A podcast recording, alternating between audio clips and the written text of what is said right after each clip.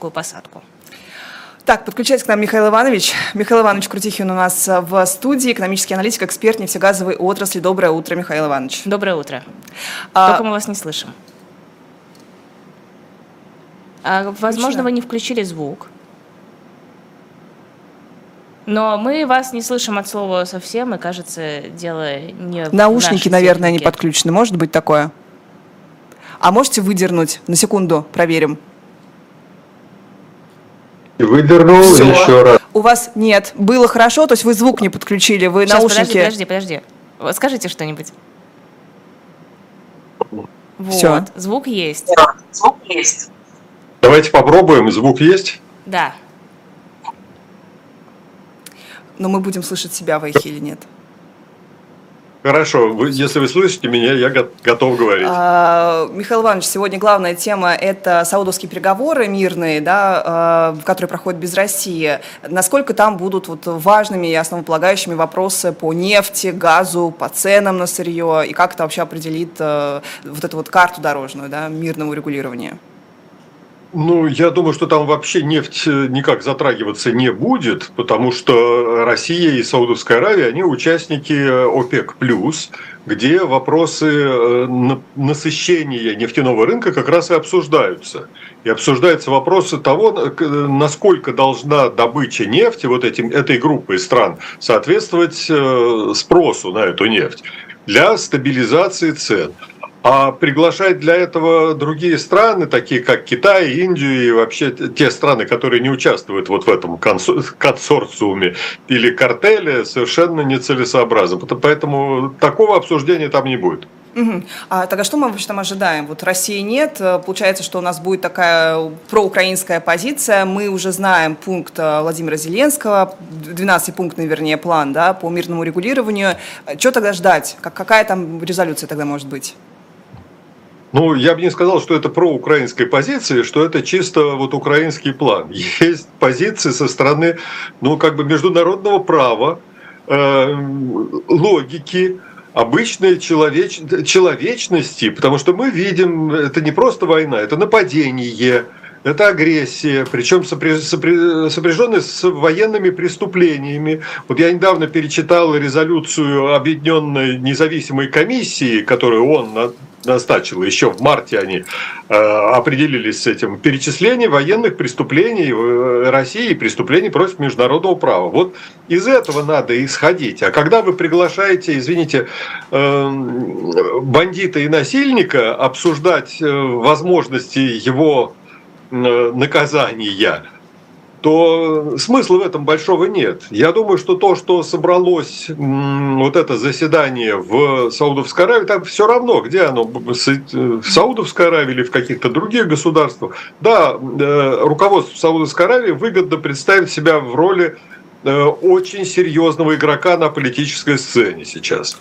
Но смысл, я думаю, был в том, чтобы сформировать пусть не совсем уж единую однозначную позицию, но какой-то более или менее фронт э, наций, которые не согласны с войной как таковой и с тем, что происходит в Украине. А уж э, и там будет очень сложно выделить каких-то друзей российского режима, то есть друзей военного преступника.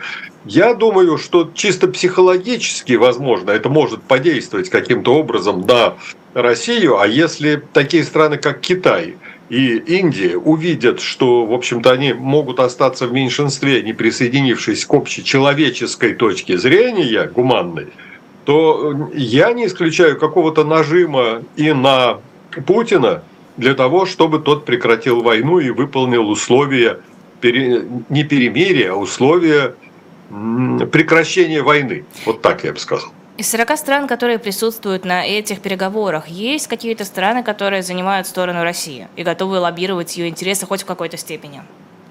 Ну, мы видим, что э, бразильские руководители уже высказались э, в том плане, что они не собираются ни, никаким образом э, давить на Россию, подвергать ее какому-то воздействию.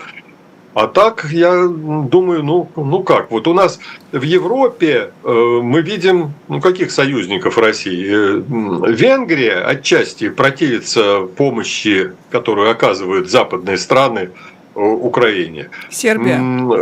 Сербия, но она не входит в Евросоюз, но тем не менее она выступает в качестве союзника России. Ну, не военного союзника, но тем не менее политического союзника. А, просто мы говорим, когда об этом, все-таки мирные переговоры подразумевают две страны. Понятно, что одна однозначно агрессор, но тем не менее, вот как мы будем в эту сторону двигаться? Вот скорее об этом а, вопрос-то был позиция мирового сообщества консолидированная, в принципе, понятна и была уже озвучена неоднократно.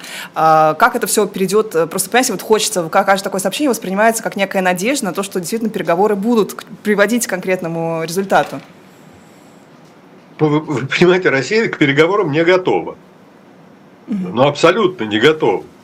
К ним готова будет Украина, но только в том случае, если прекратится вот этот акт насилия. Вы на улице видите, как кто-то насилует женщину, и вы будете э, ратовать за наступление переговоров между насильником и жертвой этого насилия. Ну, я, я это не могу понять. Нет, а если у него просто еще, если могу... у насильника просто атомная кнопка, сейчас мы перейдем, то я буду с ним более аккуратно, чем если ее не будет. А, если можно, мы включим рекламу и вернемся буквально через одну минутку. Несметное количество железа и меди, знаменитые ливанские кедры, без числа серебра и злата приготовил царь Соломон для строительства первого Иерусалимского храма. Опытный зодчий Хирам Абиф прибыл из Финикии, чтобы создать творение, равного которому не было во все времена. Иерусалимский храм был столь совершенен, что сам Исаак Ньютон считал его чертежом Вселенной и столь великолепен, что устройство его описано в Библии. В Писании сказано «Уподобляйтесь мужу благоразумному, который построил дом свой на камне, и пошел дождь, и разлились реки, и подули ветры, и устремились на дом тот, и он не упал, потому что основан был на камне. Кстати, эта идея очень доступно изложена в сказке про трех поросят, изданной сначала в Лондоне, а в России вышедшей из-под пера Сергея Михалкова «Создавай свой дом таким, чтобы никакой волк не мог его разрушить». Недаром говорят «Мой дом – моя крепость». И пусть эта крепость будет в спокойном и надежном месте – Зарубежная недвижимость сегодня – это прекрасная возможность иметь запасной аэродром и стабильный, ликвидный актив в неспокойные времена, когда особенно важно сохранить свободу передвижений, сберечь капитал, а также получить доступ к международной финансовой системе. А главное – это второй дом, свой уютный уголок, место, где ждут и любят чтобы приобретение недвижимости в чужой стране и оформление документов не стало пугающим препятствием, обратитесь к международной компании «Астонс», у которой более 30 лет опыта в иммиграционном секторе. Помимо инвестиционной миграции, компания «Астонс» предлагает индивидуальное решение по приобретению премиальной недвижимости в более чем 11 странах. Великобритании, ОАЭ, Черногории, Греции, Испании, Турции, Португалии, на Мальте, Кипре и в Карибском регионе. Специалисты Астонс подберут недвижимость как для постоянного и личного проживания, так и для инвестиций или участия в программах ВНЖ и гражданства. Эксперты берут на себя весь цикл сделки, от подбора и покупки до дальнейшего управления недвижимостью. Каждый член команды обладает обширным опытом, глубокой экспертизой и знанием жизни за рубежом. Они оценят реальную рыночную стоимость объекта, гарантируют юридическую чистоту, найдут эксклюзивные предложения, недоступные на открытом рынке. Эксперты Астонс сделают все под ключ – откроют банковский счет или юридическое лицо, помогут получить ВНЖ или гражданство, оформят все документы, устроят детей в детский сад или школу, помогут обустроиться в новой стране. Доверившись Астонс, вашей единственной задачей будет покупка билета на самолет. Все остальное решат специалисты. Обращайтесь к Астонс и уже сегодня начинайте готовить запасной аэродром на завтра. Контакты оставляем в описании. Да, простите, пожалуйста, реклама оказалась дольше, чем мы ожидали. Э, по поводу насильника с ядерной кнопкой, что вы скажете? Ну вот э, у вас есть вооруженный ядерной кнопкой бандит и насильник. Его надо останавливать. И, не, и надо учитывать, что э, он угрожает этой ядерной кнопкой не только Украине. Мало того, он готов идти на самоубийство, на убийство своей собственной страны. Ну, то, что на страну он давно не обращает никакого внимания, на экономику ее, на нужды граждан, это само собой понятно. Но он готов идти даже на самоубийство, вот судя по высказываниям его, эм, и пустить в ход эту ядерную кнопку. Ну, что-то с этим надо делать не только Украине, ну, я думаю, всему человечеству, потому что эта угроза не... Вот Украина там как приняла на себя весь этот удар.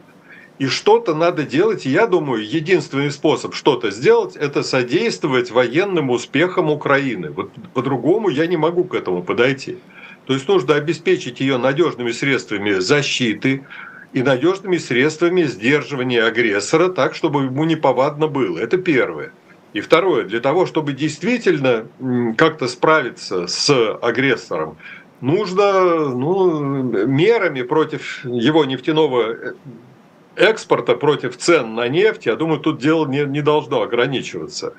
Э, я еще год назад думал, что неплохо было бы объявить что-то вроде торговой блокады России. Для того, чтобы окончательно э, привести к коллапсу российскую экономику, и тогда уже разговаривать с агрессором совершенно с других позиций. Но это должно быть международное решение. А, на этой встрече присутствуют Китай и Индия. Это главные выгодополучатели санкций, потому что они имеют возможность покупать российскую нефть гораздо дешевле, чем пришлось бы им покупать в других обстоятельствах. Как думаете, удастся ли э, сподвигнуть их, например, к торговой блокаде, допустим? Ну, я не вижу, э, что экономика Индии очень сильно выиграла от того, что она получила со скидкой российскую нефть. Когда вы посмотрите на объем торговли Индии и на объем вообще индийской Э, экономики, вы увидите, что это очень незначительная прибыль. Ею можно пожертвовать. Тем более, что со скидками Индии э, поставляют нефть и страны Персидского залива, и Иран в том числе. Поэтому там есть нефть на рынке, ее хватает. Даже если Россия, ну хорошо, немножко поднимутся цены, вообще уйдет с этого рынка, все равно Индия сильно не проиграет. А что касается Китая, то мы видим, что там э, действительно вначале была такая эйфория, что вот смотрите, мы можем теперь покупать российскую нефть очень дешево, и давайте ее там танкерами из России доставлять. А потом посмотрели, посмотрели. Оказалось, что вот Россия поставляет в основном по трубе, нефть э, в Китай, и немножко там на Дальнем Востоке, немного. А если гнать в Китай нефть из черноморских портов или из Балтики, то это уж очень сильно, это накладно получается. И поэтому китайцы от этой идеи отказались, и покупку нефти морем они очень сильно сократили. Фактически китайский импорт нефти, он э, сократился до прежнего довоенного угу. уровня. А вот то, что Китай может подействовать на Россию – ну, я не думаю, что Китай очень сильно выигрывает от войны. Вот э, Это нет иллюзия, у меня да? так, такого впечатления. Ему было бы интересно иметь э, с севера стабильную страну, ну, совершенно не обращая внимания на то, какое там государственное устройство. Вот у него с юга там есть Северная Корея, он не обращает внимания на то, что там такое творится, но ему выгодно, что вот есть такая страна зависящая. А Россия все больше и больше попадает в экономическую кабалу к Китаю. Это фактически зависимая территория, можно назвать ее экономическим протекторатом каким-то. И э, Китай он не хочет, и э, он единственное, чего боится, что в России начнутся какие-то внутренние потрясения, которые могут привести к хаосу, э, анархии, разгулу внутреннего террора какого-то, это ему совершенно невыгодно. И поэтому он даже, даже боится, я думаю, прекращения войны, потому что тогда в Россию с фронта вернутся вот те, кто привык убивать, грабить и насиловать, вот как мы уже сейчас видим во многих случаях.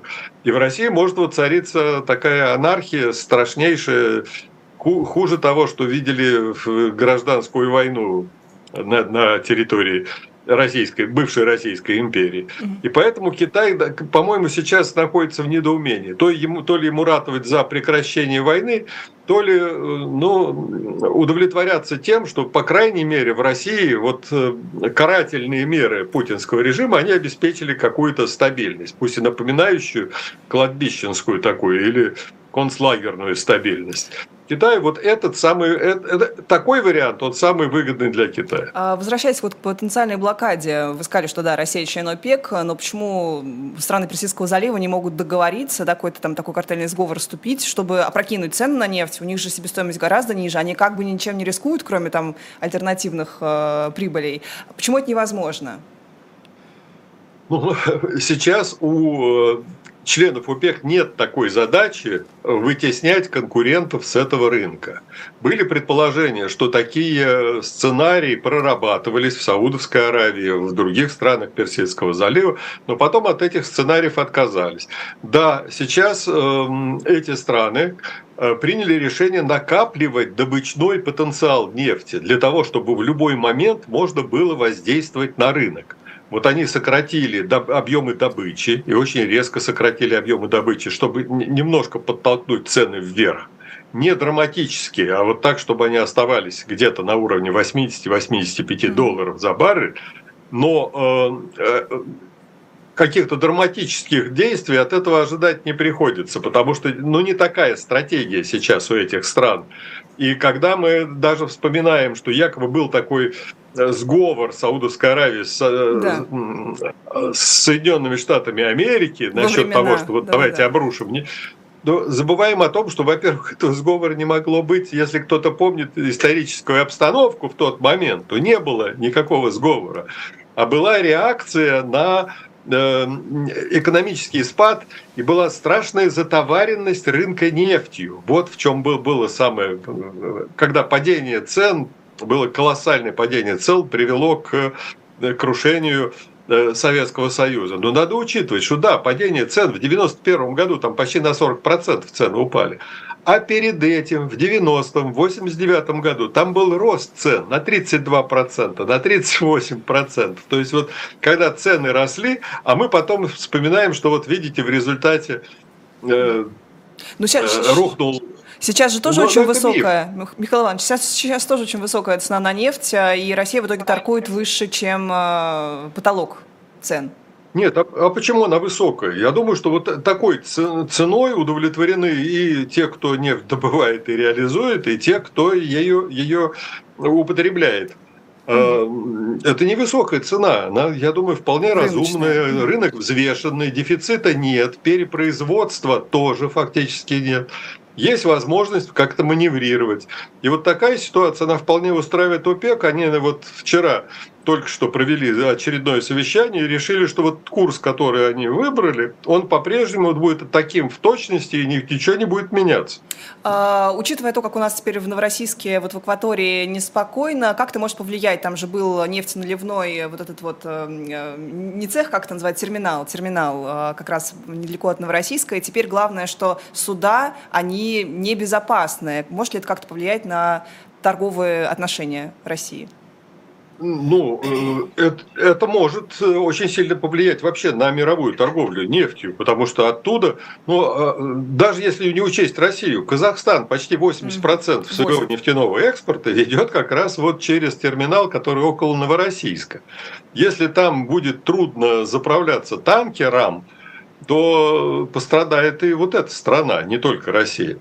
А, судя по всему, уже идет такая тенденция к повышению страховки для танкеров, которые заходят в э, Черное море.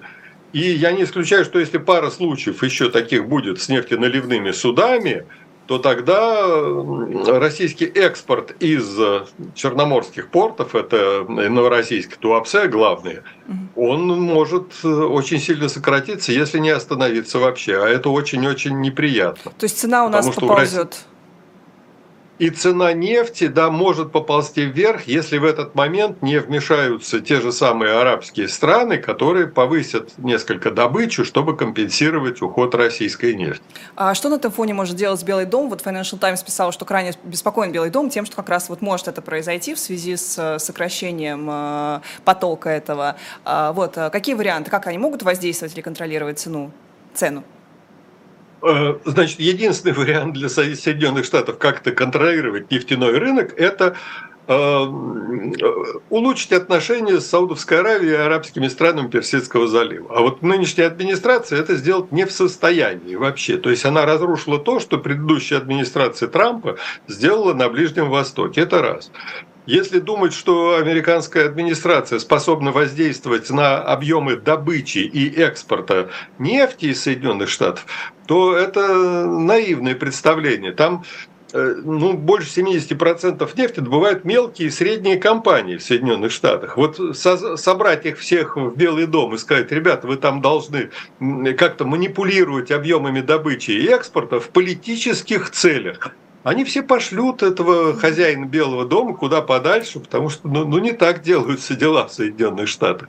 Единственное, что они могут сделать, это добиться какого-то политического согласия со странами ОПЕК. А Россия сейчас сокращает объем нефти в связи с ситуацией? А, Россия сократила объем, объем экспорта нефти. Вот а сейчас, поскольку не в, не в связи с этой ситуацией, а в целом в связи с тем, что Китай и Индия стали меньше, чем вот в первые месяцы войны закупать российскую нефть.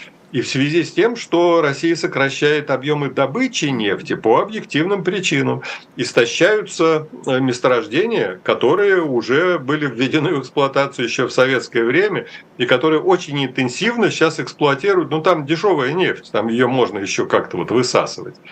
А, а, то есть дело не в ограничении продажи, а в том, что реально заканчивается?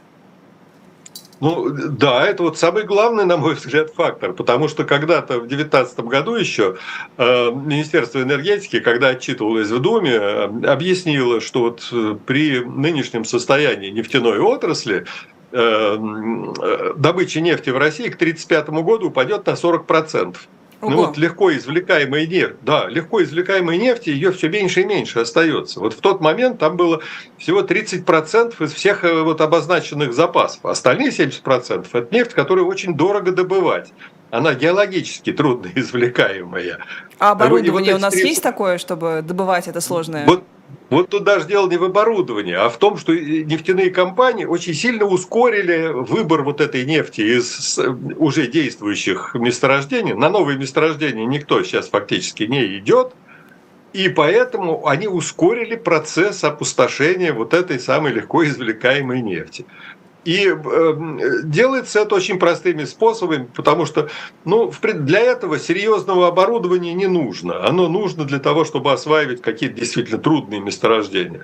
А сейчас ситуация такая, что нефтяные компании на новые проекты не пойдут. Им нужна стабильность. Новый проект может давать прибыль только через 7, 10, 15 лет в российских условиях.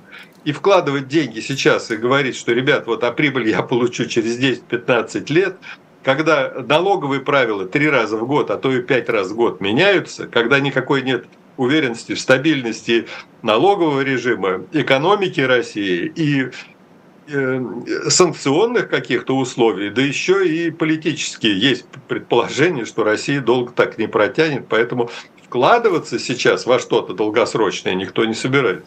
А, в июле 2023 года поставки «Газпрома» в Европу увеличились почти на 30% в суточном исчислении. Вот объясните, почему это нормально, учитывая то, что мы говорим там в контексте агрессор, насильник с кнопкой и так далее. А почему мы не должны э, вот э, как-то этот разговор разводить, э, переводить в сторону, что финансируют террориста, финансируют там насильника?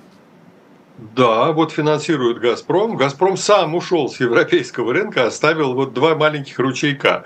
Это один ручеек через территорию Турции, а потом через болгарскую границу вот в Евросоюз все-таки попадает. Ну, меньше 16 миллиардов кубометров в год, вот там такая мощность этого маршрута. А второе через украинскую территорию, один единственный маршрут вот такой остался. Но там на э, приемном конце сидят такие страны, как Австрия, например, А у Австрии сейчас 60% э, газа, который она э, импортирует, это российский газ. Вот она без российского газа пока обойтись не в состоянии.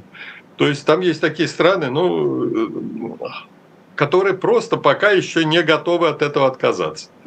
Вот э, какая-то переход на этот новый уклад, да, э, энергетический, он как быстро произойдет, учитывая, что, в принципе, кризис, там в Великобритании то говорил, что у него переходит, теперь там Риш Сунок уже как-то назад откатывает. Какие перспективы у зеленого этого уклада?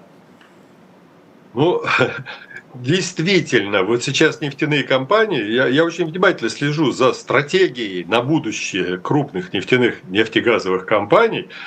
Там поначалу поддались на вот политическую эйфорию такую. Давайте вот как можно скорее мы внедрим зеленую энергетику, и у нас будет все, все хорошо, безуглеродная, там будет экономика полностью, мы все, и потом поняли, что, э, во-первых, это произойдет не сейчас, оно какой-то период должен быть более длительный, чем ожидают. Это раз.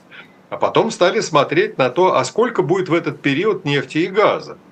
И увидели, что сокращаются инвестиции в нефтегазовые проекты, и поэтому может возникнуть очень острый дефицит, взлетят цены, и большого толка вот от такого быстрого перехода не будет. И поэтому крупные нефтяные компании пересмотрели свою стратегию и стали снова вкладывать деньги в нефтяные, в газовые проекты, в разведку и добычу новых месторождений и в Мексиканском заливе, и у африканских берегов, и везде, где только возможно, в новые технологии, в новые проекты.